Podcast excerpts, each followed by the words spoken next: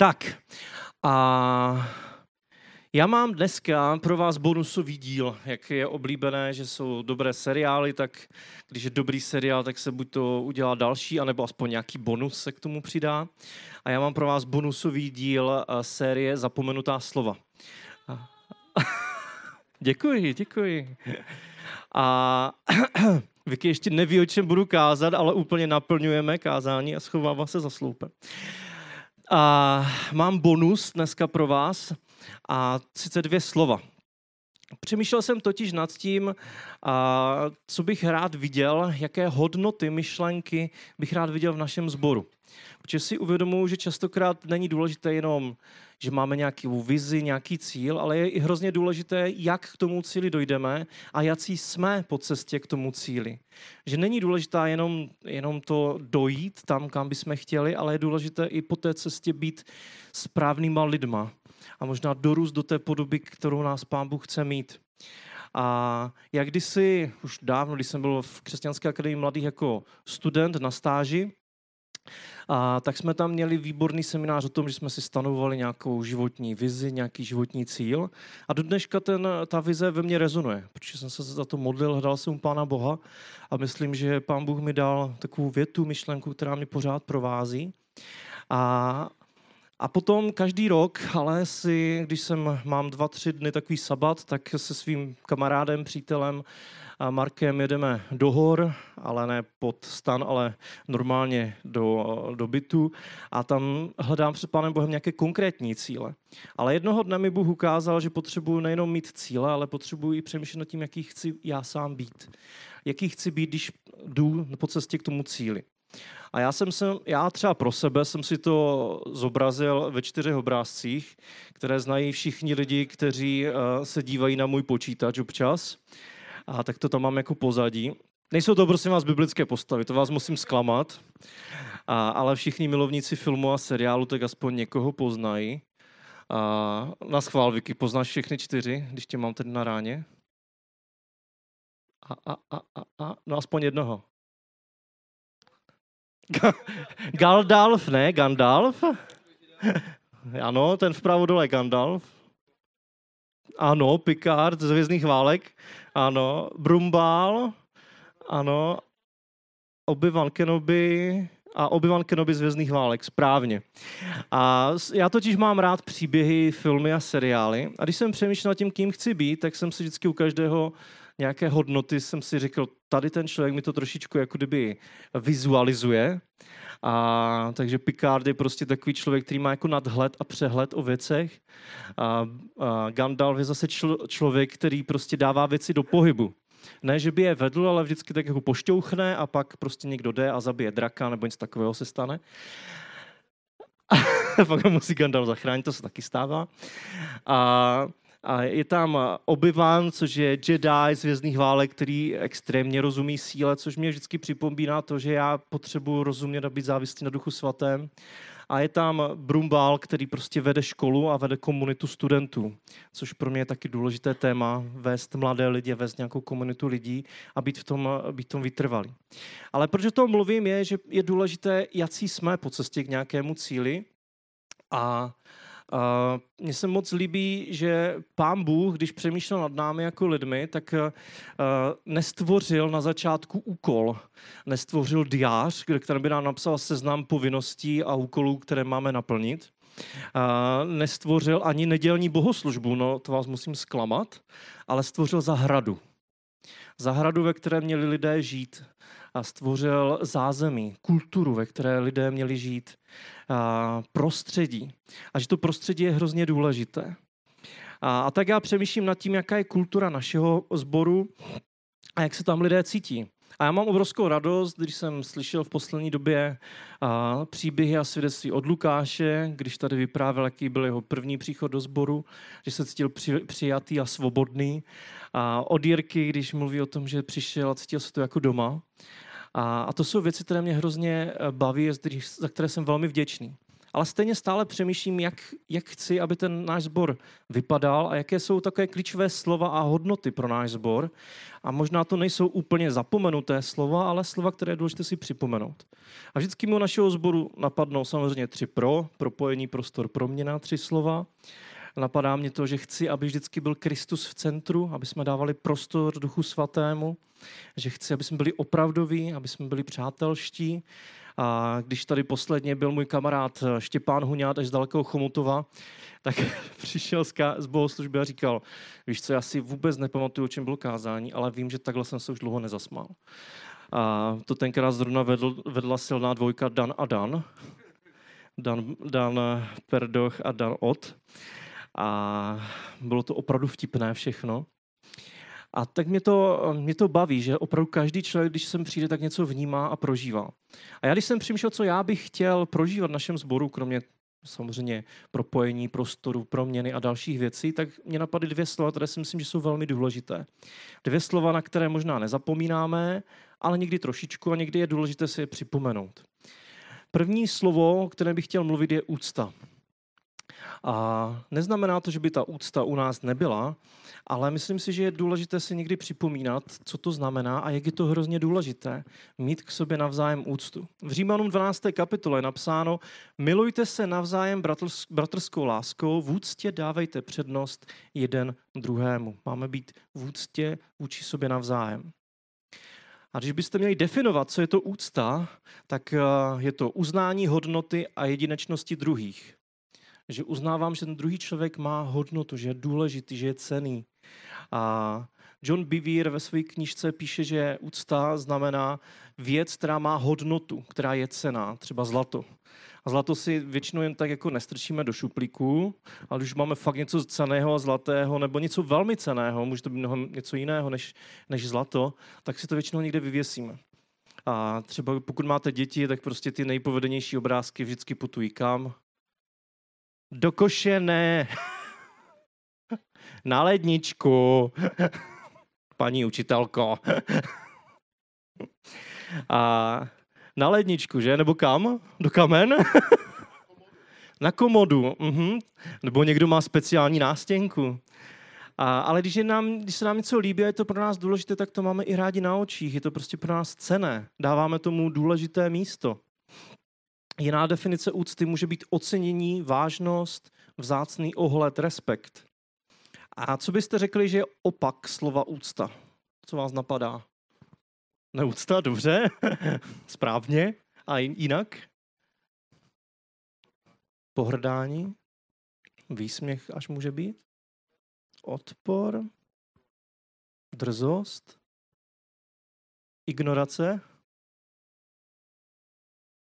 ještě něco vás napadne? Řekli jste skoro všechno. Ale ještě jedna věc tady je, brát něco za samozřejmé. Když si něco, něčeho vážím, mám určitou úctu, tak to beru jako něco důležitého, trošičku vzácného. Opakem může být teda, jak už tu zaznělo, neúcta, posměch, pohrdání, drzost, a neprokazování respektu, nebo že něco bereme za samozřejmé. A vždycky, když jsme děláme alfy pro mládež nebo i pro dospělé a jsou tam diskuze, diskuzní skupinky, tak tam je, tak tam je jedna klíčová hodnota, je klíčové pravidlo v těch diskuzních skupinkách. A sice, že každý názor, který tam někdo řekne, tak se respektuje. Tak k němu přistupujeme k úctou, s úctou. Přestože někdy ty názory, co tam padají, jsou opravdu šílené a prostě přichází tam lidé, obzvlášť těch mládežnických alfách, kteří mají neuvěřitelné představy o tom, kdo je Bůh, co je Bůh a jak funguje svět. Ale stejně je tam ta klíčová myšlenka, vážíme si toho, že máš vůbec tu odvahu tohle říct. Vážíme si tvého názoru, protože si vážíme tebe.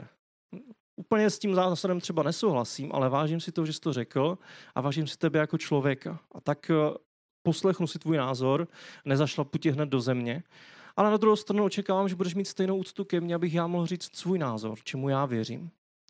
A to tomu dává obrovskou sílu těm diskuzím, protože najednou se lidé otvírají, najednou lidé důvěřují jeden druhému, nebojí se říkat, co opravdu myslí a začínají hledat, jestli opravdu ty jejich názory jsou správné a pravé. A tím, co je častokrát na začátku, je vzájemná úcta. Máme mít úctu podle Bible k rodičům, a k těm, kteří mezi vámi pracují a jsou vašimi představenými v Kristu a napomínají vás. Takže dokonce, když vás někdo napomíná, tak k němu máte mít úctu. Dokonce máme mít úctu k císaři, dneska bychom řekli ke králi, prezidentovi, premiérovi, starostovi. A myslím si, že právě proto v dnešní době je slovo úcta tak hrozně moc důležité.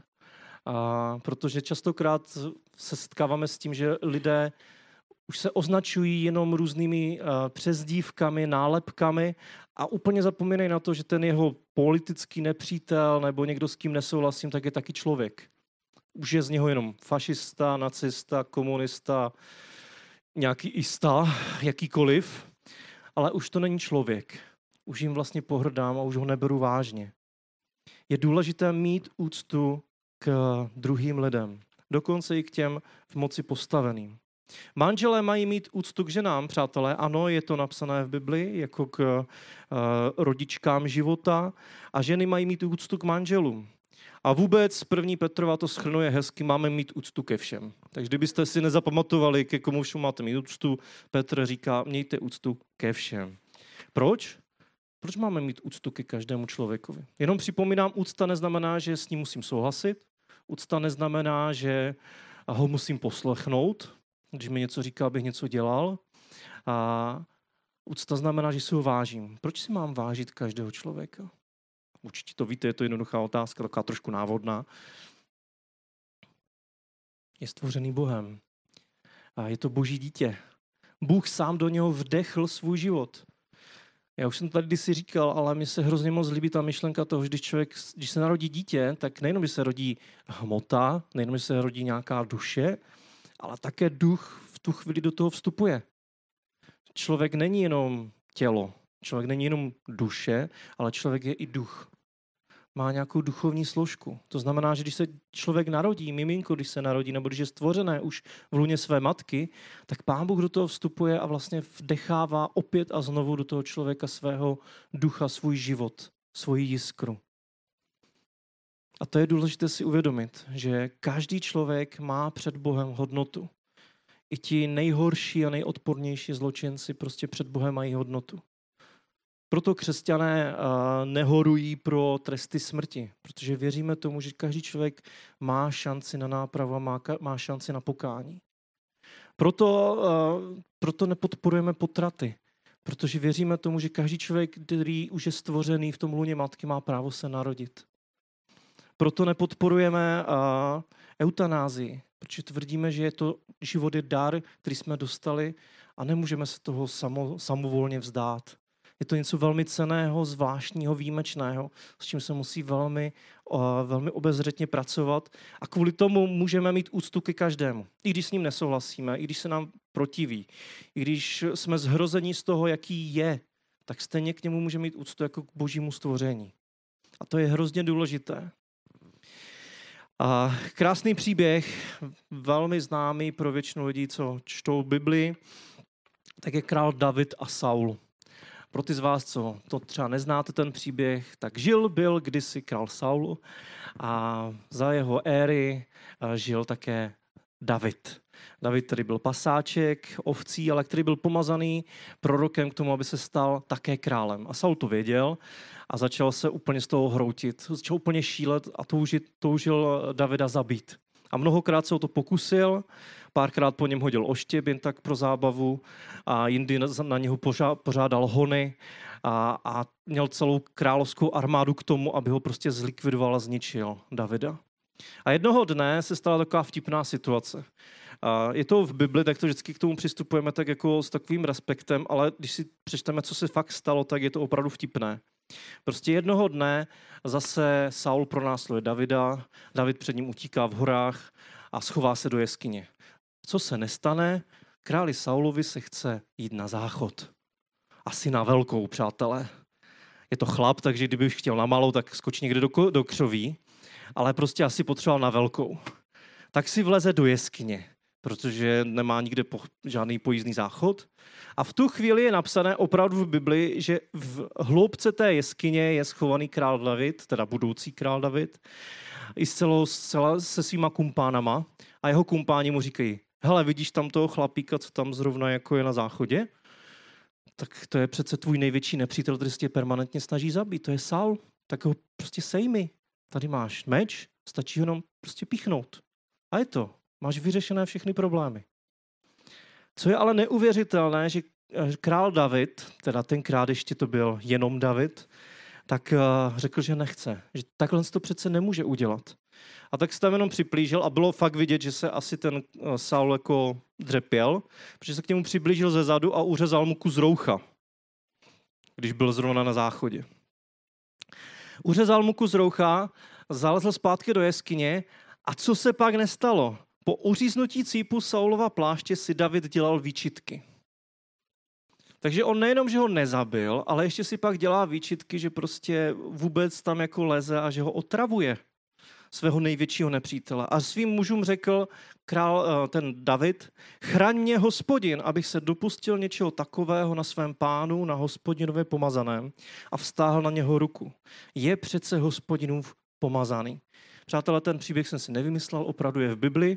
První Samuelova, 24. kapitola, můžete si tam detailně přečíst, nic jsem si nepřibarvil. Jenom jsem tam dodal pár detailů, abyste pochopili, jak to fakt proběhlo. A protože pisatelé, pisatelé Bible v tom byli takový velmi jako ohleduplní, že to tak jako náznakama vždycky jako napsali. A pak to vyvrcholilo v tom, že když eh, Saul uh, vylezl z jeskyně a chtěl zase vyrazit dál, hledat Davida, tak David vychází ze jeskyně taky a ukazuje ten kus roucha, co uřezal a říká, vidíš, že tě fakt nechci zabít, já mám vůči tobě respekt a úctu.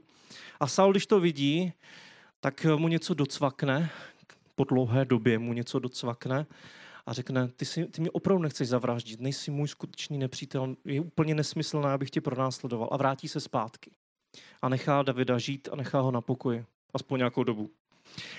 A je to neuvěřitelné. Prostě máte před sebou nepřítele, kterého můžete zničit a zlikvidovat, ale máte vůči němu tak velkou úctu, že dokonce, když mu uřežete kousek, kousek jeho kabátu, tak pak máte výčitky. Proč měl k němu úctu? Protože to byl boží pomazaný, protože na něm viděl něco božího. A Bůh jedná v každém člověku a v každém člověku můžeme najít něco, za co si ho můžeme alespoň trochu vážit, anebo ten respekt můžeme mít alespoň z toho, že je Bohem stvořený a je do něho vdechnutý ten boží život.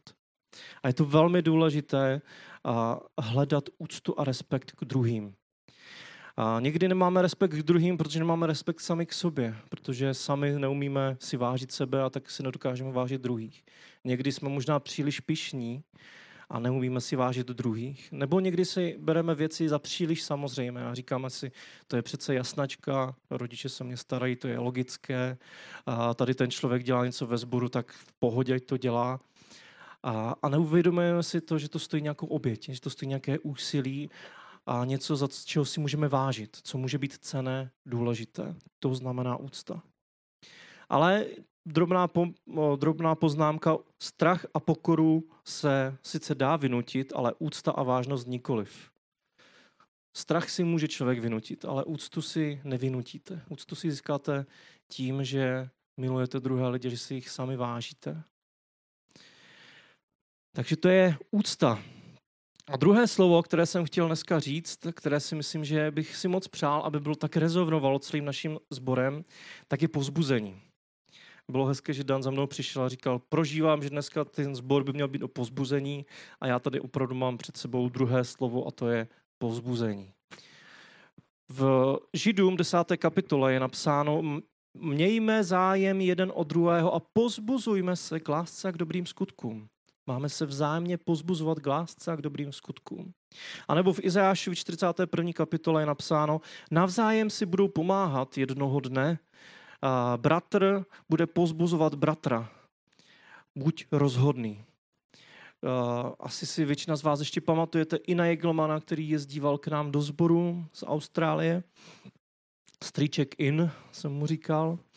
A tak ten jednou řekl velmi důležitou myšlenku, že si myslí, že jedním z největších nedostatků české církve není, že bychom se málo modlili, že bychom byli málo svatí, ale že se neumíme vzájemně pochválit a pozbudit. Že se nám máme vyjádřit úctu a pozbuzení. A Roderick Homberger, to zase sám ještě do větší minulosti, to byl angličan, který k nám taky jezdíval do sboru, tak nás častokrát stříček Roderick. Ale Roderick byl docela mladý, když jsem začal jezdit. A tak ten zase častokrát říkal, prostě nebojte se dělat chyby, nebojte se vstupovat do nových věcí. Pro mě to byl člověk, který byl s uh, chodícím pozbuzením. Když se s váma setkal, tak uh, jste odešli s tím, že vám určitě řekl něco, co bylo důležité a cené pro váš život a co vás pozbudilo ve vaší cestě. A on častokrát rád říkal, že kde jinde má člověk dělat chyby než v církvi. Že tady se máme přijímat, tady má být prostředí, kde člověk se nebojí udělat něco nového, něco jinak. A to taky ale často znamená, že člověk pak chybuje. Jak pozbuzovat? Já vždycky rád říkám, že to je jednoduché, i když já sám se to učím a není to pro mě snadné, ale mně se líbí ta myšlenka, že můžeme pozbuzovat člověka za to, co bylo v minulosti, v současnosti, v budoucnosti.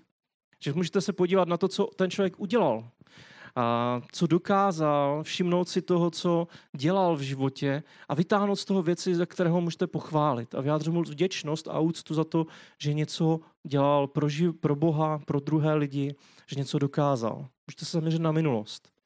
Nebo můžete pozbudit člověka v tom, jaký je na přítomnost a vyjádřit, co k němu cítím, jaký k němu mám postoj, že si ho vážím, že má vyjádřit mu hodnotu a důležitost. A nebo ho můžu pozbudit do budoucnosti a vybudovat v něm takové radostné očekávání toho, co může přijít. Že díky tomu, co dokázal a jaký je, tak můžou přijít dobré věci do jeho života. Vlastně to pozbuzení může mít velký prorocký rozměr.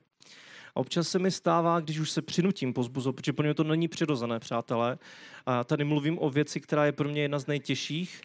A Štěpáne, mlč.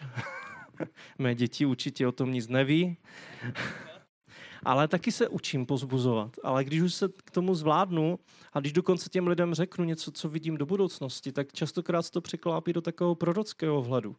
Že jenom říkám to, co Bůh si o nich myslí a čemu věří o nich do budoucnosti. Myslím si, že to je hrozně důležité. Pozbuzovat to se v tom, co jsme dokázali, jací jsme a kam směřujeme. A je jeden člověk v Bibli, který byl dokonce nazván synem povzbuzení, biblický kvíz, víte, který to byl? A to tam jeho fotku. Petr ne. Petr byl skála. Barnabáš, někdo řekl, že by Baran to řekl? Ne, to ne, tak nic. Jo, vlastně tam máme pana teologa, ano. Ty jsi to taky neřekl? Kdo řekl Barnabáš, přiznejte se. Tomáš? Byl to barán, ale zapírá, zapírá. Stydí se, že něco ví, nemusíš se stydět. A ano, je to Barnabáš. Barnabáš byl nazýván synem útěchy pozbuzení. Jak to, že pozbuzení? Co, co udělal? Když se podíváte na jeho život, Barnabášův, tak on nemá žádný, žádný list v Bibli. Vůbec nic, ani čárku. Prostě jako, sorry. Ale přesto Pavel, který napsal polovinu nového zákona, by možná ten nový zákon nenapsal, kdyby Barnabáš se o něho nezačal starat. A neuviděl v jeho životě potenciál, naději a nepozbuzoval ho. Barnabáš totiž byl ten, kdo Pavla vzal k apoštolům ve chvíli, kdy apoštole měli z Pavla hrozný strach, což bylo logické. Pavel zavíral křesťany, pronásledovali, pak najednou z ničeho nic uvěří, nikdo u toho není a jenom se tak jako doslýchá přes nějaké křesťany, že se za něho modlili.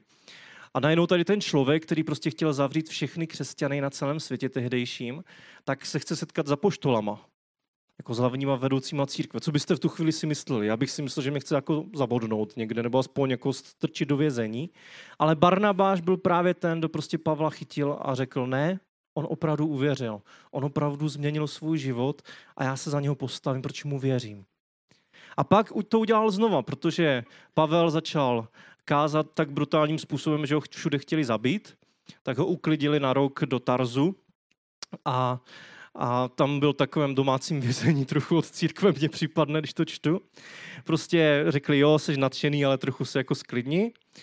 A, ale Barnabáš zase přichází na scénu a vytáhne Pavla prostě z Tarzu a říká, pojďme založit sbor.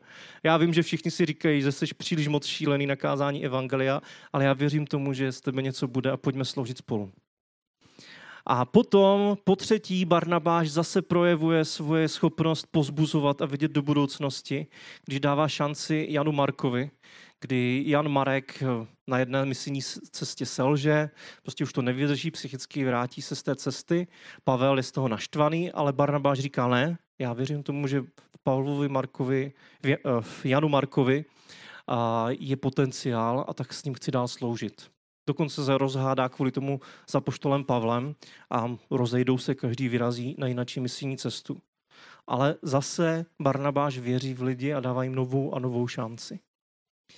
Takhle vypadá pozbuzení, že vidíte v lidech to, co dobré, co dokázali, to, kým jsou a vidíte jejich budoucnost, kam až můžou dojít. A moje jednoduchá otázka je, jak by vypadala církev plná úcty a pozbuzení mám takový sen, přání a já věřím tomu, že už to děje. Já nechci mluvit o tom, že to v našem sboru není. To vůbec. Já si myslím, že v našem sboru všechny tady ty věci jsou. Ale když na to poukážeme a pozbuzíme se v tom, tak možná budou ještě víc rozvinuté. Co znamená, že církev, společenství je plné úcty a pozbuzení. Návštěvníci, noví lidé, kteří sem přijdou, se cítají, cítí jako vítaní hosté ví, že prostě chceme, aby tady byli noví lidé a moc si, moc si toho vážíme, že někdo se bere odvahu a přijde a je tady s náma. Prostě se cítí jako vítaný host. Někteří dokonce jenom přejdou ten práh a už se tu cítí doma. To je naprosto krásné. A když sem přijdou lidé, kteří jsou možná v něčem specifičtí, tak nejsou skritizovaní za vzhled, že přijde někdo otrhaný, odredovaný, otetovaný, za rasu, za sexuální orientaci, za hříchy, ve kterých teď žije, za minulost, co v minulosti dělal. Prostě přijde a my si ho vážíme jako člověka. Neznamená to, že se vším souhlasíme, co ten člověk dělá, neznamená to, že, vše, že mu nenastavíme hranice. Když přijde někdo, kdo v minulosti celý život kradl, tak mu asi nedám sbírku, aby vybral, že jo? A pokud tom nemám boží zjevení, jako to kdysi, kdysi měl uh, Wilkerson, který to tak fakt udělal a dokonce zázrakem mu ta sbírka přišla. Přeštěte si Diku a kříž. Ale normálně prostě je normální nastavit si hranice ve vztazích, ale přesto pořád si lidí vážíme. Když se mě jeden člověk, který je transgender, zeptal, kam by mohl jít do církve. Že se mu hrozně moc líbilo nějaké kázání a že by strašně moc rád šel v Praze do církve. A já jsem si říkal, ty do jaké církve ho můžu pozvat, aby ho tam nezašlapali do země jenom co překročí dveře, uh, práh dveří. A když sem přijde někdo, kdo je prostě přeoperovaný, někdo, kdo je homosexuál, lesba a je to na něm vidět na první pohled, hnedka za ním půjdeme a budeme takového člověka bouchat Bibli po hlavě? A nebo ho přijmeme jako člověka, jako boží stvoření, jako člověka, který je hledající, který dokonce sebral tak obrovskou odvahu, že jsem přišel. Pro takové lidi je jedno nejhorší místo na světě, kam se v životě neodváží a extrémně se toho bojí. Církev. Ale mělo by to být přece naopak. To, že s některýma věcma nesouhlasíme v jejich životě, neznamená, že ty lidi nemilujeme. Naopak, když sem přijdou, tak bychom je měli milovat. A to, co budou cítit, bude náš vztah, zájem a respekt tomu, že jsou to lidé. A, že, a úcta za to, že vůbec sebrali tu odvahu sem přijít. To, že pak toužíme potom, aby třeba v něčem se v životě změnili, můžeme nechat na duchu svatém, na boží práci, na tom, aby se setkali s Kristem. A v okamžiku, kdy se setkají s Kristem, tak Bůh je začne proměňovat. Když sem přijde prostě vrah, násilník, máme stejné očekávání, že se setká s Ježíšem a to ho změní. Ne, že my ho budeme muset změnit naší vlastní silou a energií. Je to duch svatý, kdo usvědčuje z hříchu, ne člověk. Nezapomínejme na to. Naším úkolem je říkat pravdu, ale ve správnou chvíli správným způsobem. Ale v první řadě, co mají lidé cítit a vnímat, je úcta a láska.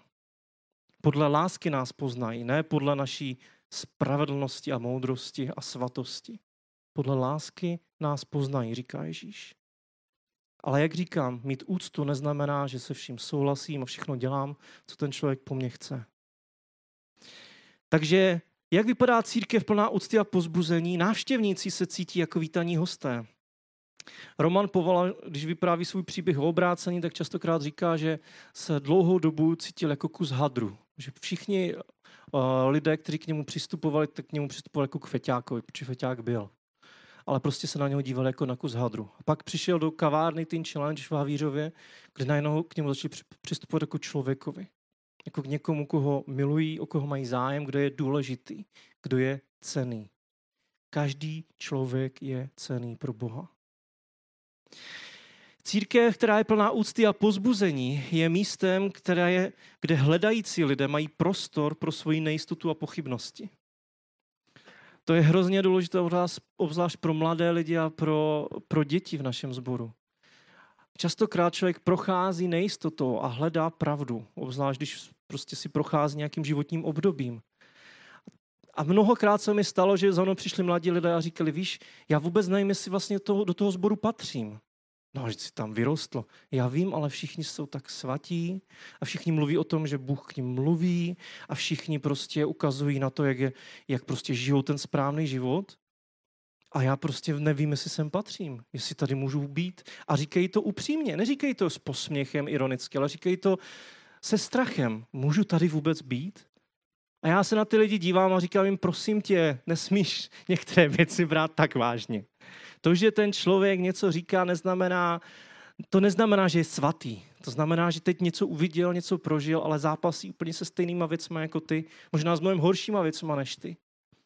A to, že tady jsme, neznamená, že jsme svatí a dokonalí. Jsme posvěcení, ospravedlnění, ale každý den padáme, hřešíme, děláme, a děláme psí kusy prostě a špatné věci. A Bůh nás neustále pozbuzuje, pozvedává. Každého z nás, včetně mě, když tady stojím a něco říkám.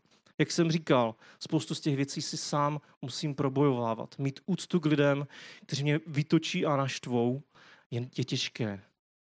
I pro bratra pastora, přátelé, protože jsem úplně stejný jako vy, prosím vás. Takže hledající mají prostor pro nejistotu, nejistotu a pochybnosti. Padající a zápasící s hříchem nejsou odsouzeni, ale jim ukázaná cesta obnovy jsou podpoření a pozbuzení. To bych si taky moc přál, aby když člověk padne v něčem, v nějaké oblasti, když si nabije čumák, když zhřeší i brutálním způsobem, tak ví, že se se může vrátit. A prosím vás, pokud jste něco takového zažili nebo zažijete, tak vám to chci říct jako vedoucí sboru, můžete se vrátit vždycky. Jestli vám Bůh odpouští, kdo jsme my, aby jsme vám nemohli odpustit. Pokud jste cokoliv zažili ve svém životě, cokoliv pokazili, tak tohle je místo, kam můžete vždycky přijít. Proč? Protože si vážíme toho, kdo jste. Protože jste boží děti, boží synové a boží dcery. Církev, která je plná úcty a pozbuzení, je místo, kde se lidé nebojí zkoušet nové věci, vstupovat do služby. Protože i když udělají chyby a nedaří se jim, tak jsou stále cení a stále pozbuzovaní. Ano, někdy řekneme, tohle z toho bys možná dělat neměl, neměl bys zpívat, když vlastně neudržíš rytmus, ale můžeš třeba, můžeš třeba dělat kávu. jo? ale chceme být prostorem, kde lidé zkouší nové věci a kde se jim i nedaří. Já jsem za to strašně rád, že prostě častokrát noví lidé vstupují do nových oblastí služby. A buďme těma, kdo je pozbudí, ocení. A i když přijdeme třeba s nějakou kritikou, tak je to kritika, která ty, která ty lidi pozvedne. A je to místo, kde když cítíš strach, nejistotu, vyčerpání, bolest, tak si tady stále cený a si pozbuzován dál důvěřovat Bohu. A a to je vlastně všechno. Mám tady ještě několik bodů, ale vlastně to nejdůležitější jsem řekl. A když to uzavřu, tak vás jenom pozbudit, že slovo pozbuzení je dovednost, kterou se potřebujeme učit. A někdo to má jako dar, buďte za to vděční a používejte, používejte ho, ale spousta z nás to musíme se učit. Musíme se učit dívat na druhé lidi a přemýšlet, můžu mu něco říct dobrého o to, co udělal, co dokázal, kým je, nebo třeba jsem zahlédl od Pána Boha něco, kým může být. A úcta je otázka našeho rozhodnutí a naší pokory. Takže pozbuzení dovednost, kterou se učíme. Každý den, A úcta je otázka toho, jestli se pro ní rozhodneme.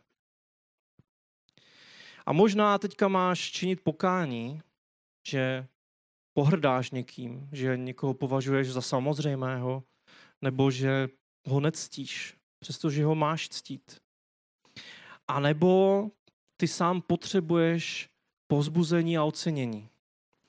Možná si říkáš, rád bych pozbuzoval, ale jsem teď v takové životní situaci, že potřebuju pomoc. Že potřebuju modlitbu, že potřebuju posun v životě, abych mohl pak po, pozbuzovat a oceňovat dál. Tak já bych rád dal ještě jednu poslední chválu, pěkně prosím. A máme tady tým modlitebníků a starších, takže vás chci pozbudit, jestli jste v situaci, kdy si říkáte, rád bych pozbuzoval, ale jsem vnitřně vyčerpaný. Potřebuju sám pozbuzení, abych slyšel od Boha něco, nebo aby mě Bůh pozbudil. Tak eh, během té chvály vám dám prostor, můžete přijít tady doleva, jak jsou ty židle. A máme tu tým modlitebníků, kteří se vás budou moc rádi modlit. A nebo možná víte, že potřebujete si s Pánem Bohem něco srovnat, abyste možná měli větší úctu k někomu. A to nechám na vás. A nebo jenom mu říct, Pane Bože, uč mě. Uč mě pozbuzovat a uč mě, uč mě mít lidi v úctě. Tak pane Ježíši, my ti děkujeme za to, že jsi reálný živý Bůh, že jsi Bůh, který nás pozbuzuje a proto my můžeme být nadějí pro druhé. Že ty jsi Bůh, který si nás váží, přestože jsme tvé stvoření, přestože jsme prach, tak máme pro tebe neskutečnou cenu a důležitost, že jsi za nás dal svého syna Ježíše. Tak jsme ti za to moc vděční a prosíme, aby se nás učil pozbuzovat druhé, aby jsme viděli ty příležitosti, kdy můžeme druhého pozvednout, kdy můžeme druhého ocenit. Aby z nás učil mít v úctě lidi kolem nás, i ve chvíli, kdy na první pohled si tu úctu nezaslouží. Aby jsme se mohli dívat na lidi tak, jak se na ní díváš ty, Ježíši. A aby opravdu všechno to dobré, co v našem sboru je, a jeho spousta, je spousta dobrých věcí, které si udělal tady, tak aby se mohlo rozhojňovat, množit, násobit. A díky za to, že to děláš. Díky za všechno to dobré, co děláš, Ježíši.